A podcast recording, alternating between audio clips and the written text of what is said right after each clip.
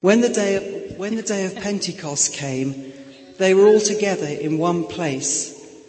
Suddenly a sound like the blowing of a violent wind came from heaven and filled the whole house where they were sitting. They saw what seemed to be tongues of fire that separated and came to rest on each one of them. All of them were filled with the Holy Spirit and began to speak in other tongues as the Spirit enabled them. Now there were staying in Jerusalem God fearing Jews from every nation under heaven. When they heard this sound, a crowd came together in bewilderment because each one heard their own language being spoken. Utterly amazed, they asked, Aren't all these who are speaking Galileans? Then how is it that each of us hears them in our native language? Parthians, Medes and Elamites, residents of Mesopotamia, Judea and Cappadocia, Pontus and Asia, Phrygia and Pamphylia, Egypt and the parts of Libya near Cyrene, visitors from Rome, both Jews and converts to Judaism, Cretans and Arabs, we hear them declaring the wonders of God in our own tongues.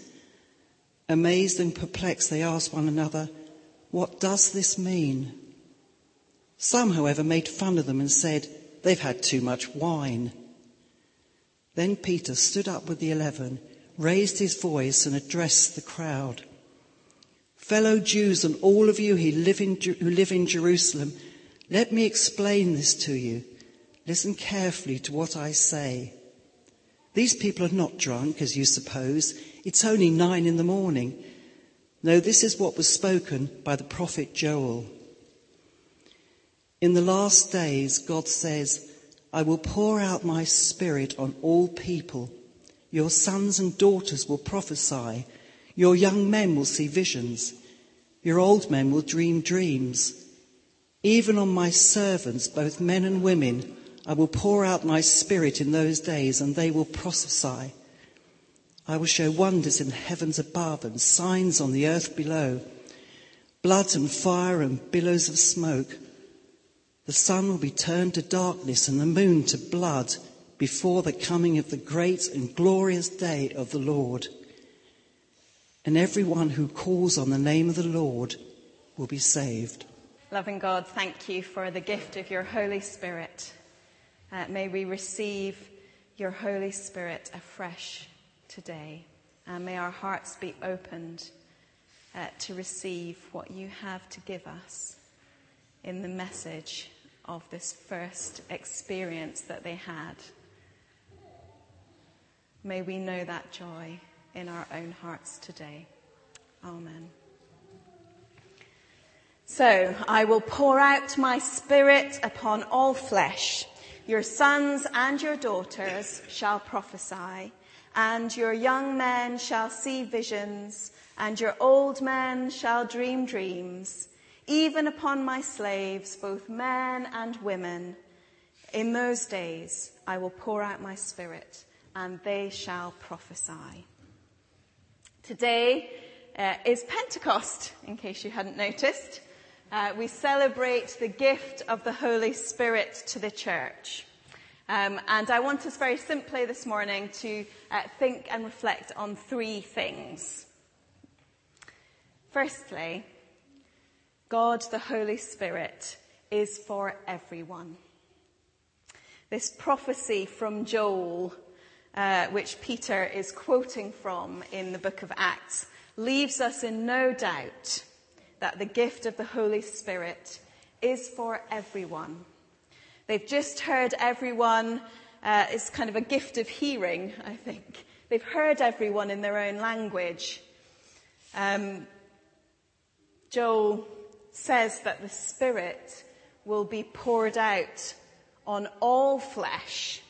And then, in case we didn't know what the word all means, uh, explains that this is sons and daughters, young men and old men, slaves as well as free, men and women. It's an echo drawing uh, or a kind of foreshadowing of what Paul says in the book of Galatians when he writes that letter to the Galatian church and he, he gives that famous phrase from Galatians 3:28 that Christ is in all and there is no division between Jew and Gentile, male and female, slave and free.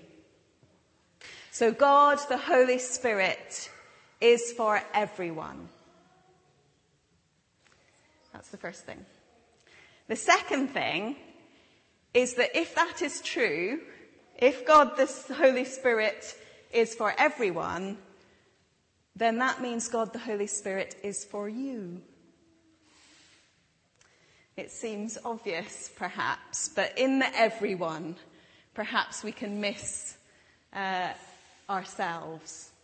It's easier to think about everyone than it is to think about us. Sometimes I think we exempt ourselves, whether by lack of self-confidence. Why would God want to come and live in me, little old me?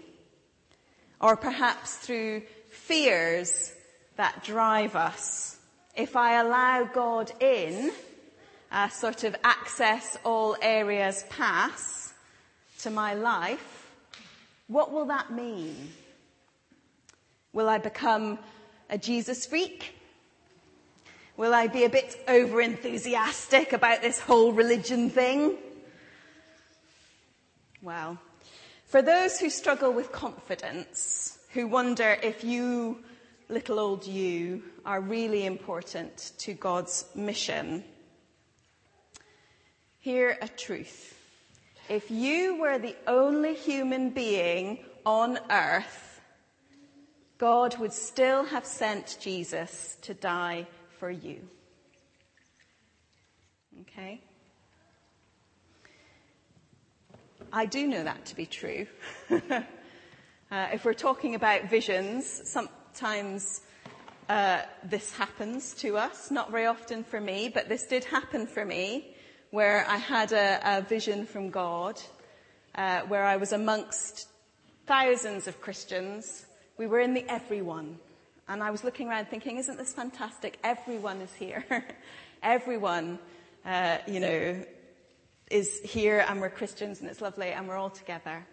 Um, and I felt God saying to me, I had one of those experiences which is a bit like a camera zooming out, you know, in those kind of panning things that they do. And I was suddenly on my own in that field where we were. And um, I felt God saying that if it was just you, then Jesus would still have come. So that is my gift to you. That is now your vision. Uh, because it is true of you as it was true of me. So you are all linchpins in God's plan for the world. For those of you who worry that it's going to mean you're a bit of a freak, a weirdo and an eccentric, well, I can't give you any assurance.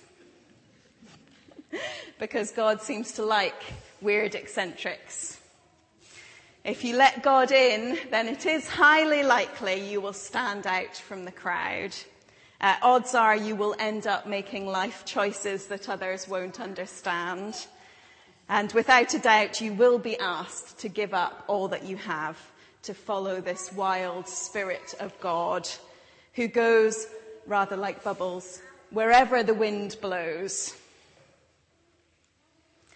Whatever it is in your head and your heart which has you saying, I'm too whatever.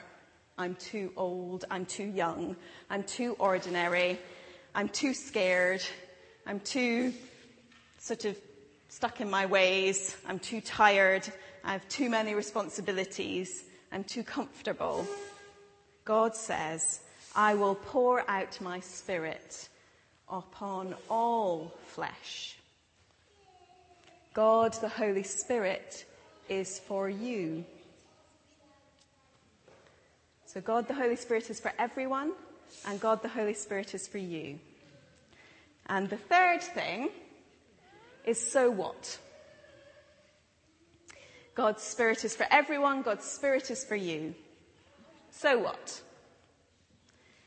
Do you know, this is really the only question for the Christian disciple. God made the world. So what? God rescued the Israelites from Egypt. So what?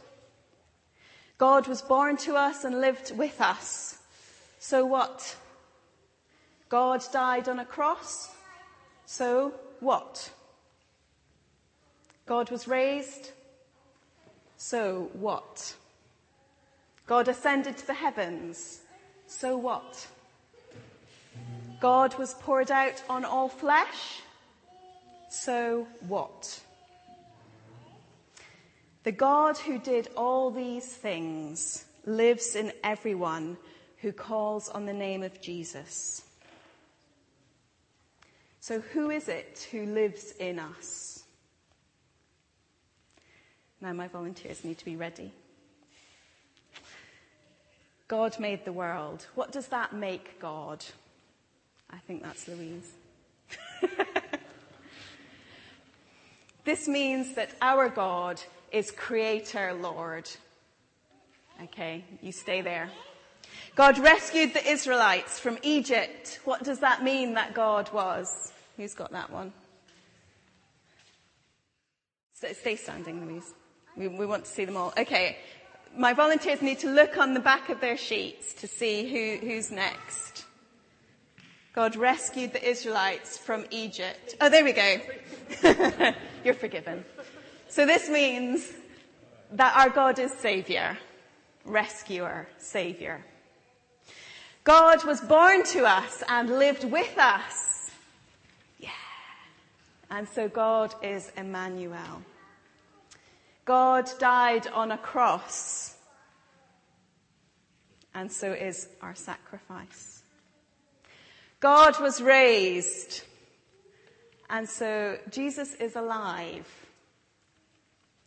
God ascended to the heavens.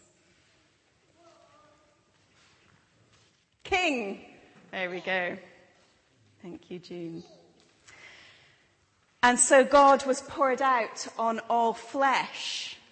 I don't have a label for this one. So we've got Savior, Sacrifice, Creator, Lord, King, Emmanuel, Alive. But there are so many more things that God is named and God is to us. And so you can now sit down and rest your arms. Uh, so we are going to choose. You will have on the tables, so some of you will have to move, uh, some of these lovely cut-out flames for which I was given the blessing of blisters yesterday when I was cutting these out. So appreciate them. Um, and so on these flames, I want you to find a flame and I want you to write. We've been thinking over the last few weeks really about what this paraclete, this Holy Spirit, who God is to us. And so on your flame, I would like you to write. It could be similar to some of the things that you've already heard, but I want you to think, who is God to you right now? Who is God to you right now? I'm going to give you five minutes to do that. You might want to use a dark pen or crayon uh, to show up on the. Hoping there's enough. You might need to share if you're a parent.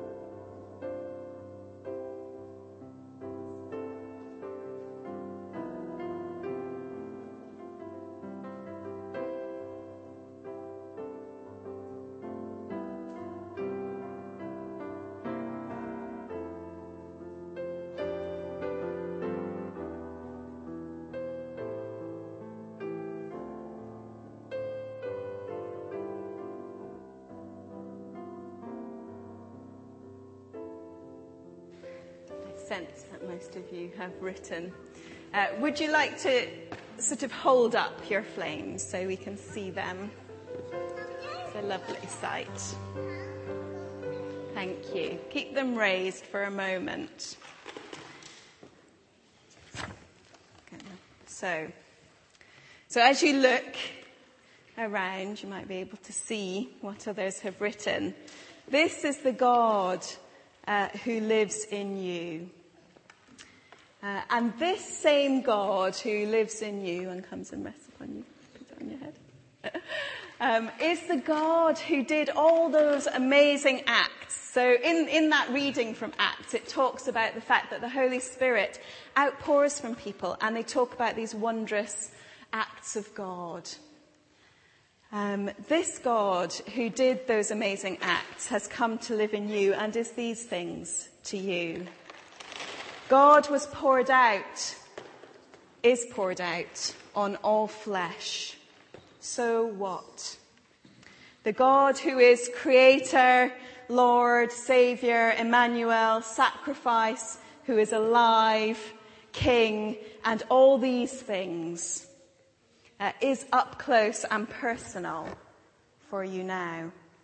But the story doesn't end with that. The reality of God, the Holy Spirit, poured out upon us is that it means action. It means action. God is called Savior, King, Emmanuel, all those things because of what God has done. The people of God in the Old Testament, once they had, in that great act of rescue, been brought out from Egypt across the Red Sea, they called God the Lord who rescued us from Egypt, that great smelting pot, they called it. God is known by what God has done. And so God, the Holy Spirit being with us means that we will be known and we will make God known by who we are and what we do. It means that we are participants in this ongoing story of God from the very beginning until right now. God's mission on earth is not yet done, and we are part of it, and we are partners with God in it. Every act is part of this story and can be your part in this story. So what? Well, you tell me.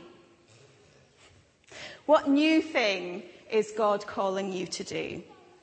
Or what has God already called you to do and wants to build you up and encourage you in your faithfulness and obedience?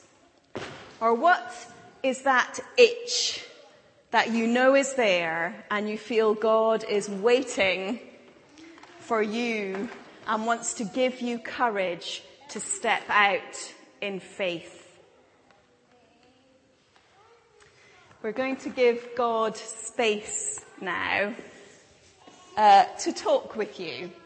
Uh, and what we're going to do, how we're going to do that is we're going to use oil. Oil is an ancient uh, symbol for the presence of God.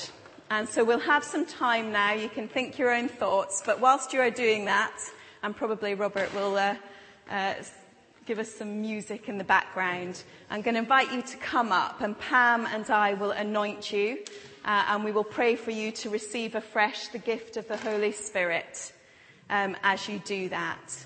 Uh, and just come with your hearts open to receive what God might be saying to you in particular uh, on this day.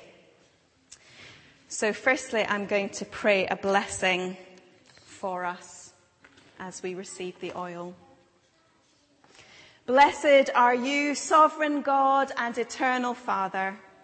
Daily your spirit renews the face of the earth, bringing strength out of weakness, hope out of despair, and life out of death. By the power of your spirit, may your blessing rest upon those anointed with this oil in your name. Let it be for them a sign of your acceptance and adoption, your equipping and empowering. Form in them the likeness of Christ, that they may be witnesses of your astonishing love, and fill them afresh with life in all its fullness. Blessed be God, Father, Son, and Holy Spirit. Blessed be God forever. Amen.